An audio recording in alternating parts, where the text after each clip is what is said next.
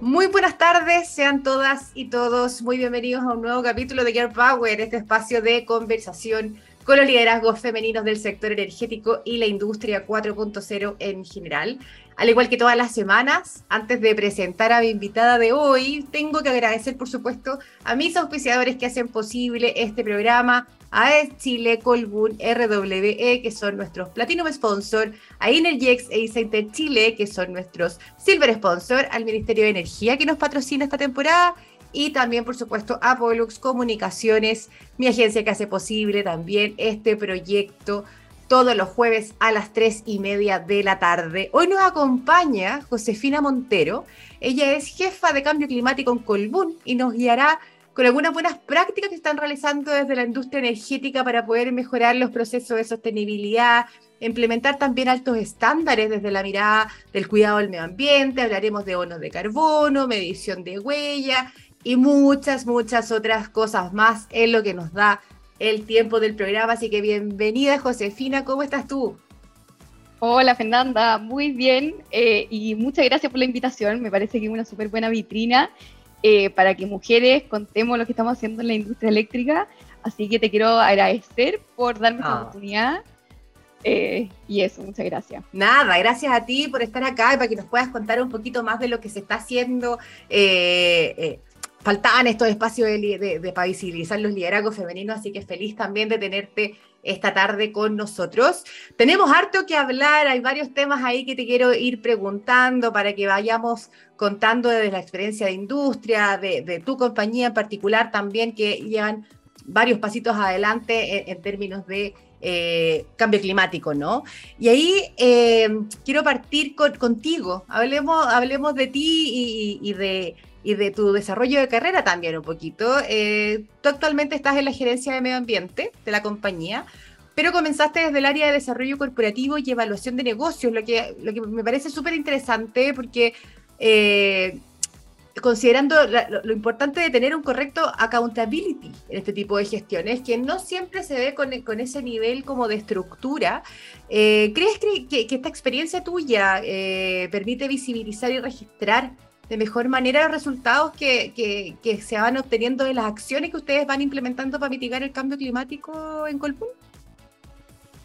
Sí, mira, eh, como tú, tú, tú, comentabas recién, o sea, yo vengo del área de evaluación de negocio y hace unos 10 meses estoy en el área de cambio climático, que pertenece a la Gerencia de Medio Ambiente de Colbún. Y uno al principio piensa que son dos áreas que no tienen nada que ver, porque en palabras simples, lo que hace el área de evaluación de negocio es meter un número determinado de variables en un modelo financiero y con eso decir, oye, este es un buen negocio si es que los números son positivos o este es un mal negocio si es que los números son negativos, ¿cierto? En cambio, en el área de cambio climático todo es mucho más incierto. O sea, nosotros hoy día no sabemos muy bien cuáles son los efectos del cambio climático, ¿ya? Si Lo estamos sintiendo de a poquito, claro. Y cada vez más, ¿cierto? Y cada vez nos sorprenden. Entonces, eh, si bien hay bastante consenso entre los científicos de que si la temperatura aumenta en X grado, los efectos van a ser tales, no nos deja de sorprender y es súper difícil de cuantificar cuáles son los impactos económicos también que tiene la empresa eh, el cambio climático. Entonces, uno piensa que son mundos súper distintos. De hecho, te voy a contar así como incidencia. Por supuesto. Que cuando le comentaba a mi entorno cercano que me iba a cambiar de área, etcétera, eh, como que mucha gente me preguntaba así como, oye, pero qué distinto, eh, como que vas a partir viendo temas totalmente nuevos, no tienen nada que ver. Pero yo creo que eso es una mirada súper tradicional de ver las cosas. O sea, hoy día hay bastante consenso en que los negocios ya no se pueden evaluar netamente por el impacto económico que generan. Sin duda. Eh, es una mirada súper tradicional. O sea, antes se veía en verdad, oye, ¿cuáles son los impactos financieros? Es que la TIR, la tasa de retorno, estaba en línea con, lo, con la que quería el accionista y el valor presente neto del proyecto era positivo, le dábamos con esa inversión. Hoy día ya no, o sea, hoy día es necesario meter nuevos criterios de evaluación dentro de la evaluación de los negocios. Entonces, y ahí se encuentran criterios de sostenibilidad también, como el impacto en la huella de carbono, el impacto en la huella hídrica, entre otros temas. Entonces, ese es el desafío que tenemos hoy día como, como, como industria, como empresa. Y ver cómo como, todo, como país también, como todas las como país pueden incluir esos criterios que ya, como decías tú, que me parece clave, antes eran como, como dulcecitos, ¿no? Que se ponían al, lado del desarrollo y ahora es parte de los criterios y los factores a considerar sin duda. Y ahí te quiero, te quiero llevar un poco a, este, este, rol, ¿no? Como te decían, vas a hacer algo totalmente distinto, quizás no tanto. ¿Cuáles son las principales líneas de trabajo que actualmente tú lideras desde el área de cambio climático? Ya adelantaste algo, bonos de carbono, medición de huella, proyectos, eficiencia energética. Cuéntanos un poquito más cuáles son las líneas que ustedes están trabajando y, un, poquito de, lo que se está desarrollando en el marco de cada una de ellas. Perfecto, sí. Eh, bueno, lo principal que hacemos es, todos los años nosotros medimos nuestra huella de carbono, ¿ya? Porque al final, si es que no la medimos, no sabemos dónde nos aprieta el zapato en, tema de, en términos de emisiones, entonces no podemos hacer gestión si que no la medimos. Entonces, todos los años la medimos y siempre todos los años es muy distinta entre un año y otro, porque de repente, por ejemplo, hay años más secos, entonces operamos más nuestras centrales térmicas, hay otro año que, por ejemplo, puede haber una falla en una central, entonces fue necesario eh, traer un transformador en avión eh, y eso nos disparó las emisiones, por ejemplo. Entonces, todos los años hay nuevos desafíos y hay que ver dónde nos aprieta el zapato para ver en dónde nos enfocamos como área, ¿ya? Entonces, ahí nosotros calculamos las emisiones en nuestro alcance 1, nuestro alcance 2, nuestro alcance 3 y vemos en qué proyectos nos vamos a enfocar. Por ejemplo, y tú lo, recién me lo comentaste, que es que en este año estamos súper enfocados en hacer eficiencia energética en algunas de nuestras centrales, que eran las centrales técnicas más grandes que tenemos. Entonces estamos haciendo todo un diagnóstico para, ojalá, ocupar el menor combustible posible para generar la misma energía. Entonces, con eso, nosotros vamos a reducir nuestras emisiones de carbono. Ese es como un proyecto grande que tenemos. Esto, el área de cambio climático es súper chiquitita en la empresa, ¿ya? Somos dos personas, pero la idea es siempre trabajar en conjunto con las áreas responsables que van a tener que implementar los proyectos. Claro, ustedes tienen las, líneas y las directrices, pero lo implementan todas las áreas al final. Sí, lo ideal es que estos temas estén insertos en la otra área y que la otra área venga a nosotros con proyectos. Y eso hoy día muchas veces pasa, pero de repente no. Entonces, por eso estamos nosotros al final impulsando estos proyectos cuantificándolo, viendo el impacto que tiene en la huella de carbono, pero también eh, acompañando a las distintas áreas en que surjan los proyectos por sí solos, ojalá, porque lo ideal sería que vengan de ellos. Eh, y, nos pasa ahora, o sea, también ponte tú, eh, tenemos otros proyectos que están algunos ya terminados, otros en fases de desarrollo, pero que tienen que ver con el, electrificar el, transporte de, de, los trabajadores, cuando uno va a visitar terreno, por ejemplo, ya mm. no todos los autos, no todas las camionetas son a diésel, sino que ya tenemos parte de nuestras camionetas que son autos eléctricos. Qué importante eh, eso, porque el transporte, especialmente en estas grandes industrias, es tan contaminante. Para qué hablar de minería, pero es tan, tan contaminante. Entonces, en la medida que se puedan ir electrificando, maravilloso. Sí, así que ahí estamos avanzando, estamos avanzando con altos proyectos al mismo tiempo en altas líneas también, por ejemplo, ahora le estamos preguntando a nuestros proveedores eh, si es que miden o no la huella, entonces recién estamos preguntando, pero la idea es ir moviendo la frontera con los años, entonces después elegir a proveedores que tengan la menor huella de carbono dentro de uno de, de todos los criterios que nosotros tenemos para elegir a los proveedores. Entonces estamos haciendo distintos proyectos estamos viendo energía distribuida en nuestras centrales, o sea, esto de instalar paneles solares, para no consumir de la red, sino que venga 100% energía solar. Entonces estamos con varios proyectos y eh, esto es un trabajo conjunto, o sea, no es un trabajo que estamos haciendo solamente eh, las personas del área, sino que la idea es que sea lo más transversal en la compañía para que eh, estos temas surjan solo, ojalá.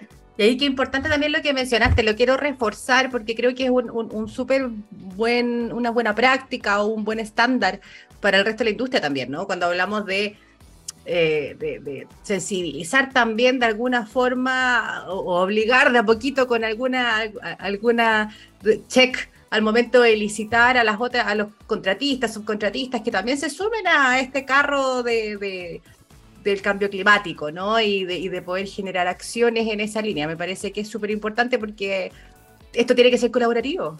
Tenemos que hacerlo todo. Sí, sí, y ahí uno va un poco conectado a la, a la experiencia en evaluación de negocios que hablábamos antes, que uno tiene que ver cómo mete eh, estos criterios dentro de las licitaciones, por ejemplo. Porque si yo evalúo un proyecto, eh, voy a decir un ejemplo súper burdo, ya alejado de la realidad, pero igual. Yo voy a construir un parque eólico y yo tengo que traer un transformador, por ejemplo. Lo puedo traer, imagínate que tengo un proveedor local que está ubicado al lado del proyecto y tengo un proveedor internacional que está ubicado en otro país. ¿Ya? La mirada tradicional hubiese sido que yo licite esto y me, voy con el proveedor más barato. Entonces, imagínate que en este caso el proveedor extranjero, ¿cierto? Claro. Porque a mí me interesa que el proyecto sea lo más rentable posible, entonces yo quiero tener los menores costos posibles, no voy con el proveedor extranjero. Y eso era como la mirada de antes. Pero hoy día nosotros tenemos que cambiar, nuestro desafío es cambiar ese enfoque y decir, oye, pero esto también me aumenta mi huella de carbono, porque si es que yo importo este transformador, lo más probable es que se va desde la fábrica hasta el puerto en un tren, después en un barco a Chile, después desde el puerto hasta el proyecto en un camión. Entonces eso me aumenta mucho mi huella de carbono. Entonces que eso también sea un criterio dentro de las licitaciones para que así tal vez yo premie al proveedor local por estar cerca y no solamente eso va a traer beneficios en temas de huella de carbono, sino que en otros temas que tienen que ver con socioambientales. Sí, pues no, y además que en la práctica cuando uno está midiendo huella también hay un nivel de inversión para poder equilibrar la huella y lo que gastó, así que al final a nivel de Luca me imagino que no sale tanto más barato. más, más, allá de la mirada eh, ambiental, digo que por supuesto que es la esencia de lo que estamos conversando, pero a nivel de Luca, claro, cuando uno está midiendo la huella también tiene que ejercer acciones para equilibrarlo, entonces al final sale hasta más caro. Josefina, quiero llevarte a, los bonos de carbono, que es algo que a mí me, interesa mucho porque eh, me gusta mucho el concepto. No necesariamente quienes nos están escuchando o viendo están interiorizados con eso. Entonces me gustaría si nos puedes contar un poquito, eh, partamos desde la base, ¿no? ¿Qué es un bono de carbono? ¿Cómo funciona? Perfecto, sí. Mira, un bono de carbono es un instrumento que te permite cuantificar la cantidad de gases de efecto invernadero que se capturan o que se dejan de emitir en la atmósfera por la realización de un proyecto. ¿ya? Entonces, un bono de carbono representa una tonelada de dióxido de carbono equivalente, capturada o evitada en la atmósfera. ¿ya? Perfecto. Eh, nosotros en Colbún eh, tenemos seis eh, centrales que emiten bonos de carbono, que están registradas en estándares de reducción de emisiones, que son estándares de tercero. Entonces, al registrarlo con tercero, eh, uno como que asegura la calidad de este bono de carbono, ¿ya? Eh, ¿Y para qué se ocupan? Se ocupan generalmente para compensar emisiones, o sea, compensar la huella de carbono de empresa o de persona y alcanzar objetivos de carbono neutralidad. Por ejemplo, si yo me voy de aquí a, las, a La Serena en avión, yo voy a emitir X cantidad de toneladas de carbono, ¿cierto? Claro. Si es que yo compro las mismas toneladas en bonos de carbono, yo podría decir que eh, mi viaje fue carbono neutral. Entonces, para eso se ocupa, para llegar a la carbono neutralidad, pero siempre con el objetivo y el mensaje que queremos traspasar en Colbún también, que es que lo ideal primero es reducir tu huella de carbono, o sea, llevarla a lo mínimo posible y después, compensar, compensar. solamente lo residual. Sí, no, esto no es como, oye, yo contamino todo lo que quiero y después compenso, no, no hay que mirarlo así de ninguna manera, sino que es reducir la huella de carbono y después se compensa. Ahí tengo entendido que ustedes fueron los primeros, Colbún me refiero, a emitir un bono de carbono, ¿no? ¿Qué, qué, significó este hito para ustedes y, de dónde vino quizás esta motivación de decir ya vamos con esto? Sí, mira, eh, Chacabuquito fue una central, fue la primera central eh, hidroeléctrica en transar bonos de carbono en el mundo. ¿Ya? En el mundo. nosotros la registramos en 2012, sí. Eh, así que fue un hito súper grande para la compañía y te viene a... Y, cada vez que registramos un proyecto y que verificamos bonos de carbono, para nosotros es un hito, eh, así como otros hitos que tenemos en el en cambio climático, siempre son un logro porque te demuestra que estás haciendo las cosas bien y vas bien encaminado en lo que tú tienes como objetivo de compañía, que es acelerar y apoyar la transición energética del país. Entonces, cuando uno logra registrar un proyecto para emisión de bonos de carbono, lo que está diciendo es que ese proyecto es adicional, o sea que desplaza energía térmica del sistema, desplaza emisiones. Entonces, va en, torno al objetivo que estamos buscando. Ahí se me olvidó mencionar antes que los bonos de carbono no solamente provienen de proyectos de energía, de generación de energía eléctrica, los proyectos de generación de energía eléctrica es un tipo de proyectos que puede emitir bonos de carbono, pero también hay eh, bonos de carbono que vienen de proyectos, por ejemplo, de deforestación, porque al final los proyectos de deforestación son los que capturan dióxido de carbono de la atmósfera, se almacenan en, en la madera, en la hoja, en las raíces de los árboles, y son adicionales también porque, por ejemplo, un proyecto de reforestación. Yo puedo tener un terreno totalmente degradado y el uso alternativo de ese terreno puede ser eh, construir un condominio, por ejemplo. Pero si yo planto un bosque en ese terreno, estoy generando, estoy capturando emisiones y un proyecto adicional. Entonces, y así como proyectos de forestación, de generación eléctrica, hay otro tipo de proyectos que también emiten bonos de carbono. Qué, interesante. ¿eh? Bueno, uno, uno escucha siempre esto de, de, la reforestación para que capturen eh, carbono nomás. Eh, carbono me refiero, me, me, me trabe entera. Sí, no te preocupes. Pero claro, también entender que desde, desde las centrales renovables también se puede emitir y me parece que, que es una, una, un súper buen complemento. Ojo que es cuando ya no te queda otra opción, complementar, reducir, reducir, reducir. Esa es la base. Y te quiero, hacer, eh, te quiero preguntar, Josefina, porque a veces se confunde eh, entre los conceptos de bonos de carbono y certificados de energía verde. Cuéntanos un poquito cuáles serían las características de cada uno eh, y sus diferencias, ¿no? Porque se suele confundir. Oye, sí, me pasa mucho que se confunde esos dos, esos dos como es es fácil confusión, creo, encuentro yo. Sí, es fácil confundirse. Entonces, pero al final hay que pensar que primero vamos a hablar del certificado de energía verde, ¿ya? El certificado de energía verde eh, lo que te permite acreditar que el consumo que tú estás teniendo de energía eléctrica proviene de una central renovable, ya sea una central solar, eólica o hidroeléctrica, por ejemplo. ¿Ya? Entonces, te permite asegurar cómo hacer un match entre el electrón y su atributo renovable. Perfecto. Entonces, si yo tengo un contrato de energía, que no es contrato de energía verde, sino contrato de energía, eh, si es que yo consumo, ponte tú, 100 megawatt hora, las emisiones de esos 100 megawatt hora las voy a tener que multiplicar por el factor de emisión de la red.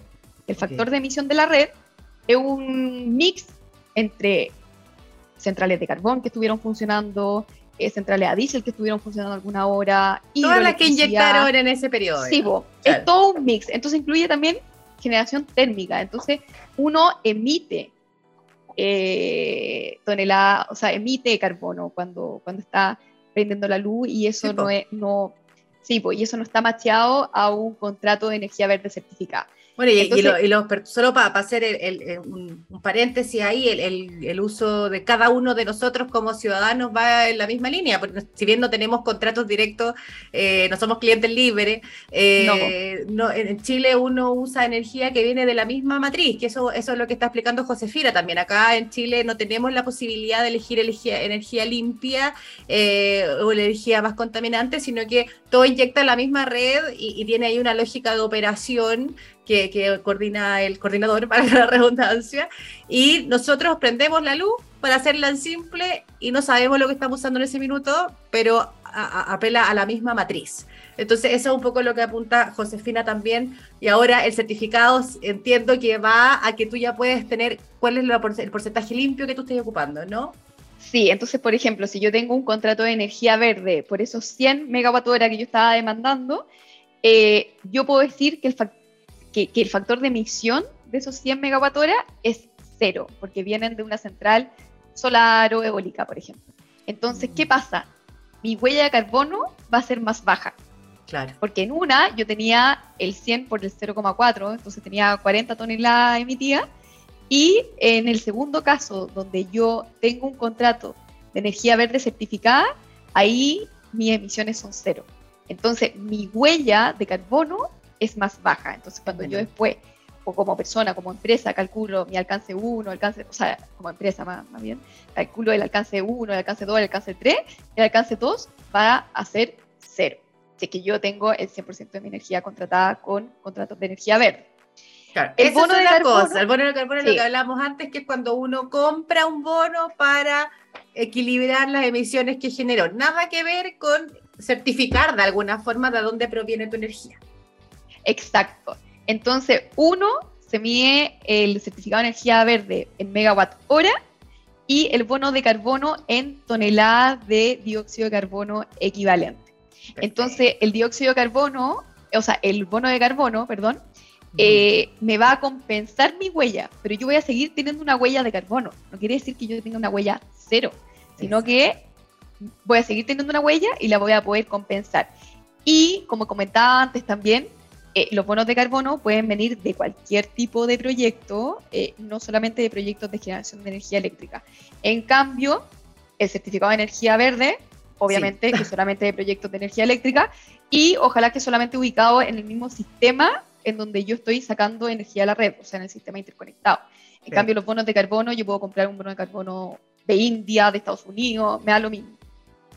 Interesante. Ya, ahí dejamos clara a la audiencia. A quienes nos están escuchando, creo que quedó súper clarito hasta, hasta cómo, cómo se define, sus características. A mí me quedó clarísimo. Así que gracias, Josefina. Quiero vincular eh, lo que estamos conversando, ¿no? Todo este concepto de, bonos de carbono, por ejemplo, certificados, etcétera, con la ley de cambio climático.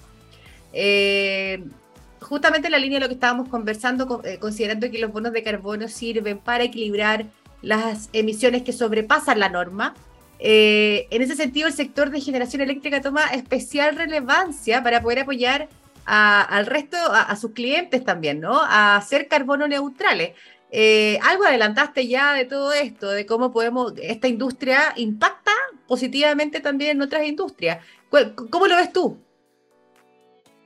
Sí, o sea, yo creo que nosotros como, como sector eléctrico eh, tenemos un rol súper importante en, la en la descarbonización del país. O sea, si uno ve la NSA 2050, a 2050, la estrategia climática de largo plazo, uno ve que el, el sector de energía eléctrica tiene que hacer un gran esfuerzo para cumplir con las reducciones que están propuestas en la estrategia climática de largo plazo. ¿ya? Y eh, porque este sector está súper enfocado en reducir el factor de emisión del sistema eléctrico. ¿Y cómo mm. lo vamos a lograr? Es incorporando más energía renovable al sistema, o sea, incorporando ojalá energía solar, eólica, ojalá también batería, Batería, CSP, geotermia, tenemos tanto potencial en Chile, metámoslas todas. metámoslas todas. Ojalá fuera así de fácil, pero sí. sí, sí, pero a medida que pasan los años uno va viendo que también los costos de desarrollo de estas tecnologías van bajando. Entonces, eh, tal vez en cinco años más, ¿por qué no? ¿Cachai? Sí. Eh, y también eh, está, bueno, el acuerdo de descarbonización que se firmó en 2019 que también tiene un cierre eh, programado de las centrales a carbón hasta 2040. Entonces, vamos a hacer como sector grande esfuerzo para descarbonización, descarbonizar al país, ¿cierto?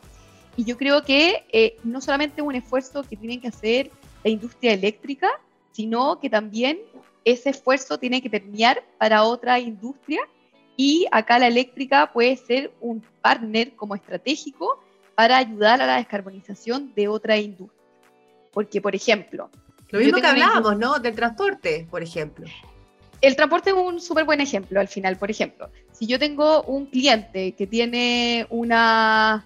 que es súper intensivo en logística, si yo entiendo eso, le puedo llegar a ofrecer, oye, reemplacemos tu flota de vehículos a diésel, cambiémosla por auto eléctrico, instalemos electrolinera en ciertos puntos estratégicos mm. y cámbiate. Y, es, y si eso lo apalancamos también con un contrato de energía verde, eh, con energía distribuida, te instalamos paneles solares en, en, los techos de tu oficina, o sea, podemos avanzar en descarbonizar tu... Eh, Otros sectores claves también. tu, sector. También, por ejemplo, sectores que, industrias que ocupan bombas de calor, o sea, que hoy día funcionan a diésel, también eso se podría electrificar. Y, y, así hay otros, y hay otras oportunidades también. Y, yo creo que hay que siempre estar mirando también la tecnología, o sea, porque la tecnología va avanzando súper rápido y hoy día se está invirtiendo mucho en tecnologías que tienen que ver con descarbonización. Eh, hace poco estaba viendo la ley que, que aprobó Estados Unidos recién, en agosto, eh, que aprobó Biden, y ahí se están dando muchos créditos fiscales a eh, industrias que instalen carbon capture storage en su chimenea, por ejemplo. Entonces esto es mm. captura de dióxido de carbono y después almacenamiento de este carbono, ¿ya? Eh, entonces, si es que Estados Unidos está metiendo mucha plata en eso, lo, más probable es que se invierta más en esa tecnología, los costos bajen y después nosotros lo podamos implementar también. Entonces, yo creo que la descarbonización hay que estar constantemente evaluándola porque es una industria que se está moviendo rápido y pueden haber cambios rápidos, entonces hay que de todas maneras monitorearlo y lo que tal vez no era factible hace un par de años, puede ser que hoy día sí lo sea. O sea, es cosa de ver el escenario actual, ya hace cinco o seis años era un escenario radicalmente distinto. Entonces las cosas se pueden, hay voluntades, hay compromisos, hay inversiones. Así que sin duda eh, el escenario que vamos a tener quizás ni siquiera en cinco, quizás en tres, dos años más, quién sabe. Eh, nos quedan re pocos minutos, pero te quiero dejar pasar para que me respondas bien en breve. Creo que, una de las cosas que mencionaste me parece súper positivo también, la, industria misma, independiente de la regulación y, los lineamientos que ha entregado la autoridad para el proceso de descarbonización, eh, se reunió y ha impulsado bien activamente sus compromisos de carbono neutralidad, los cierres de central a carbón, eh, un poquito empujado de, una convicción propia, a mi juicio, eh, pero también la, sociedad también lo, ha, ido pidiendo, ¿no? Hay, hay, está este famoso factor, tú, también me hablabas, antes se veía como los números nomás para el negocio, ahora influye también todo lo que es los conceptos de, sustentabilidad o sostenibilidad en general. Y cuando hablamos de industria, también tenemos que hablar de la licencia social. O sea, eh, es, el, es un factor también que no se puede ver por el lado, sino que es parte de ¿Cómo ves eso? ¿Crees que, ha influido también, se han ido vinculando mejor estos dos mundos, sociedad civil, eh, industria eléctrica? Sí, yo creo que hoy día las empresas, como tú lo decías, están yendo muy rápido en temas de, o sea, hoy día son miles las empresas que tienen meta de producción de su huella de carbono, de carbono neutralidad, y que van mucho más rápido que la ley. Por ejemplo, nosotros en Chile tenemos una meta de carbono neutralidad 2050, pero uno se mete un poco a los informes de sostenibilidad de las empresas y hay muchas empresas que planean llegar a la carbono neutralidad mucho antes, 2040, 2030, 2025 hablan algunas. Entonces sí, como que la industria, yo siento por lo menos que la industria se está moviendo más rápido en ese sentido y yo creo que va de la mano con que hoy día el cliente te lo está exigiendo un poco. O sea, por ejemplo, si tú tenías una fábrica de auto, ¿ya? Hoy día es muy raro que un fabricante de auto no esté analizando la opción de tener eh, auto eléctrico, porque sabe que si no los tiene, tal vez en cinco años más nadie le compre auto. Entonces yo creo que la empresa, la industria lo están viendo porque saben que es una manera de ser sostenible en el largo plazo, porque la sostenibilidad es un buen negocio. Y nos pasó, por ejemplo, a nosotros mismos en Colbún. O sea, es que nosotros no, hubiese, no hubiésemos estado comprometidos con la transición energética del país, probablemente no hubiésemos construido centrales renovables. Pero tal mm. vez ahora, cuando los clientes nos están exigiendo eh, certificados de energía verde, no hubiésemos tenido esa energía. Entonces, eh, la sostenibilidad, invertir en temas de descarbonización, etcétera, es un buen negocio. A mí hay un ejemplo que me gusta mucho, eh, que no tiene que ver con el cliente, sino que, por ejemplo, eh, hay una cerveza española que ellos eh, querían, por un tema de marketing, querían cambiar el packaging de, su, de la cerveza, ¿ya? A un eco packaging. Y uno siempre piensa, oye, eco packaging te ha puesto que es más caro. Y no, se dieron cuenta cuando lo cambiaron de que el nuevo packaging le permitía ahorrar 11 millones de dólares. Uy. Porque era tenía menor gramaje, tenía otro material que era más barato. Entonces, mirar los temas de sostenibilidad no solamente es con una mirada de largo plazo, sino que también te permite capturar buenas oportunidades de negocio hoy día.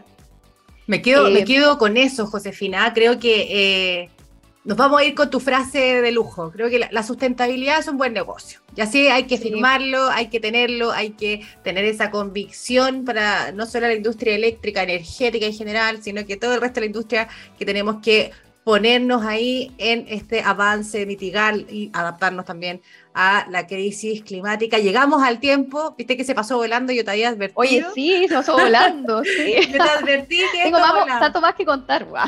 Sí, sí, pero, pero lo logramos, logramos yo creo y, profundizar en varios temas bien interesantes y, también educar e informar un poquito más sobre lo que se está haciendo. Así que te agradezco tu participación. Agradecemos también, por supuesto, a nuestros auspiciadores, a Chile Colbún y RWE, nuestro platino sponsor, Energex 6 en Chile, nuestro silver sponsor, al Ministerio de Energía que nos patrocina, y a Pollux Comunicaciones la agencia que produce y lleva adelante este proyecto. Que tengan una muy buena tarde y los dejamos con Rehab de Amy Winehouse. Somos Your Power, somos Pollux. Nos vemos el próximo jueves a las tres y media. Que tengan una muy buena semana, lo que queda de semana. Besos, Josefina, que esté muy bien. Tú también, muchas gracias. Chao, chao.